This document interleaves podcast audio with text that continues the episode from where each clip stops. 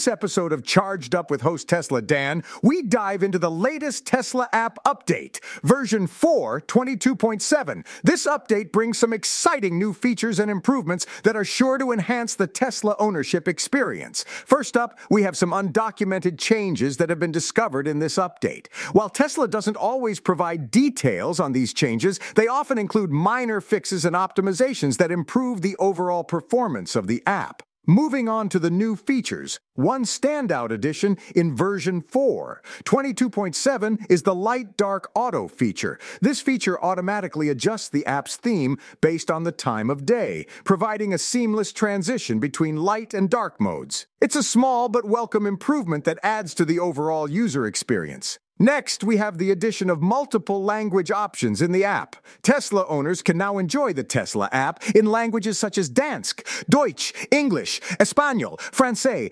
Italiano, Nederlands, Norsk, Polski, Portuguese, Svenska, Putonghua, Guangdonghua, Guoyu, Ribenyu, and Hangajoro. This is a great step towards making the app more accessible and user friendly for a global audience. In terms of improvements, version 4 22.7 brings some minor fixes that address specific issues reported by users. While these fixes may be small in nature, they contribute to the overall stability and reliability of the app.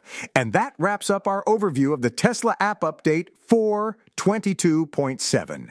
With its light dark auto feature, multi language support, and various improvements, this update continues to showcase Tesla's commitment to providing an exceptional user experience. Stay tuned for more updates and exciting developments in the world of Tesla. And remember, if you want to learn more about Tesla and all things electric vehicles, be sure to visit my website at Learn More. This podcast was co produced by Daniel Aronoff and Mogul Media AI.